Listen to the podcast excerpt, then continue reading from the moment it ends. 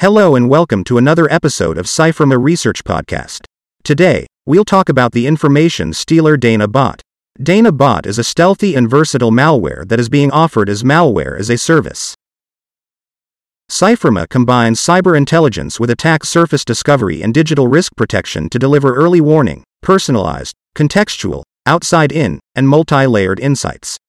We have built the next generation of AI powered threat intelligence platform called External Threat Landscape Management, ETLM, to provide cyber defenders with the hacker's view to help clients prepare for impending attacks. Cyfirma is headquartered in Singapore with offices in Japan, India, the US, and the EU.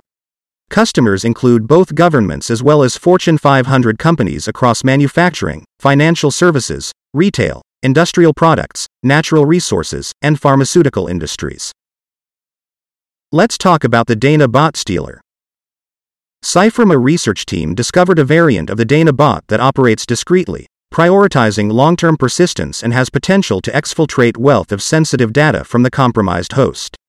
This well-crafted malware is offered as a malware as a service (MaaS) platform, allowing cybercriminals to customize it for their specific targets. DanaBot poses a significant threat due to its versatile design and adaptability, allowing it to effectively target a diverse range of victims, spanning individuals, businesses, and government organizations.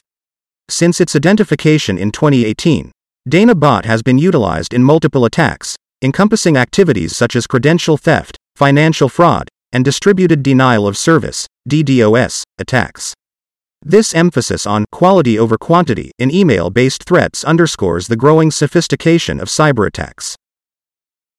This emerging stealer malware is distributed via phishing campaigns and employs multi level infection processes to achieve successful compromise while evading detection.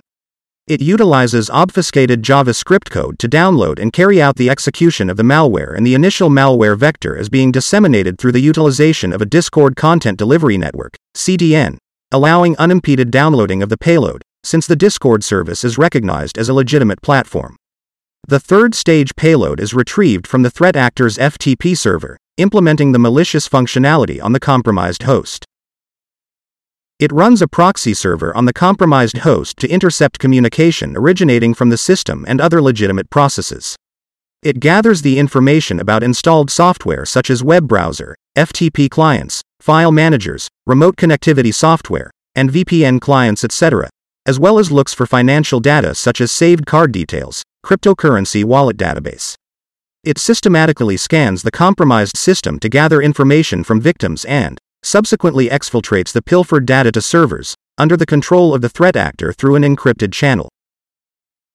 In safeguarding against the DanaBot stealer, it's crucial to exercise caution when dealing with potentially harmful links and email attachments. It's important for users to recognize that even seemingly reliable sources can be vectors for infection and data theft. Strengthening the security of your systems, networks, and applications can significantly lower the risk of falling victim. Additionally, ensuring that your anti malware software is up to date and implementing a dynamic organizational security policy are vital steps for robust protection. Thank you for listening to today's episode of the podcast. Stay tuned for future episodes where we'll explore more cybersecurity topics to keep you informed and empowered. This is the Cyfirma research team signing off.